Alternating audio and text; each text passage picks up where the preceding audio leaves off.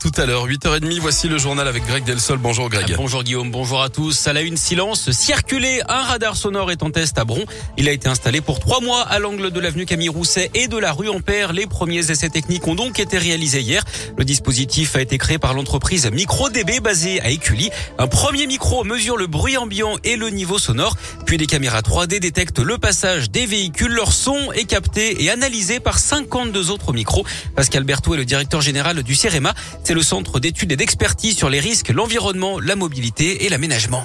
L'idée, c'est d'être capable de détecter euh, les véhicules qui font trop de bruit et évidemment, euh, dans la foulée, euh, d'être capable de verbaliser comme ça existe aujourd'hui pour les, les, radars de vitesse. Il y a trois types, trois fabricants, si vous voulez, de radars qui sont expérimentés sur sept villes, dont effectivement la, la ville de Bron ici. Le législateur a prévu une période de deux ans. Là, on est encore dans la phase d'expérimentation. Celle-ci va durer trois mois. Derrière, après, il y a une phase d'homologation parce que quand après on met des PV, on n'a pas droit à l'erreur. Et puis après, les radars, effectivement, pourront être déployés sur le territoire. À partir de quel niveau de bruit pourra-t-on être verbalisé à travers ce système? Pour l'instant, le seuil maximal du niveau sonore n'a pas été établi. La phase de test des PV pourrait intervenir d'ici à la fin d'année 2022. Le pire est à venir en Ukraine, c'est le constat d'Emmanuel Macron après son coup de téléphone hier à Vladimir Poutine, le président russe qui veut prendre le contrôle de l'Ukraine.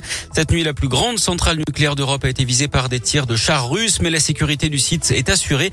Hier, un accord a été trouvé entre les deux camps sur la création d'un couloir humanitaire pour évacuer les civils. 52 Ukrainiens, dont beaucoup d'enfants, sont d'ailleurs arrivés hier matin à Saint-Pierre de Chandieu, dans l'agglomération lyonnaise. Le coup d'envoi de la traditionnelle collecte des restos du cœur, ça va durer jusqu'à dimanche. Des milliers de bénévoles sont mobilisés dans des centaines de magasins, y compris évidemment près de chez nous. Une arnaque aux bouteilles de vin. En Isère, un homme a été condamné à trois mois de prison avec sursis et 400 euros d'amende d'après le Dauphiné libéré. On peut dire que la justice a vu rouge.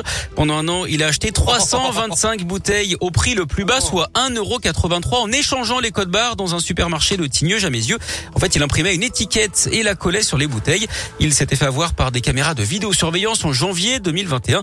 C'est en épluchant l'historique de ces achats que les gendarmes ont pu mesurer l'ampleur de la fraude de ce père de famille inconnu de la justice.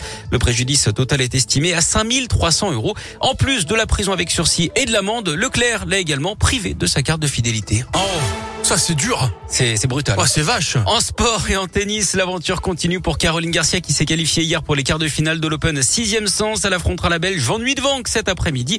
En foot, c'est la 27e journée de Ligue 1, déplacement de Lyon à Lorient ce soir à 21h. Du handball féminin avec le début des qualifications à l'Euro et la victoire des Françaises face à la Croatie 21 à 19. Et puis c'est ce soir que TF1 diffuse le concert des Enfoirés. Un concert enregistré à Montpellier sans public à cause de la crise sanitaire. On retrouvera Zazie, Patrick Bruel, Patrick Fiori notamment, mais aussi des petits nouveaux, Jérémy Frérot ou encore euh, Frérot ou encore Camélia Jordana. Jérémy Frérot C'est un chocolat le mec. C'est le frère de Cyril en fait, il voulait pas le dire. Jérémy Frérot, donc Camélia Jordana, des invités, l'astronaute Thomas Pesquet et le footballeur Kylian Mbappé. Et puis le retour dans la troupe de Garou et de Catherine Lara. Les CD et DVD du spectacle seront Ah, disponibles dès demain.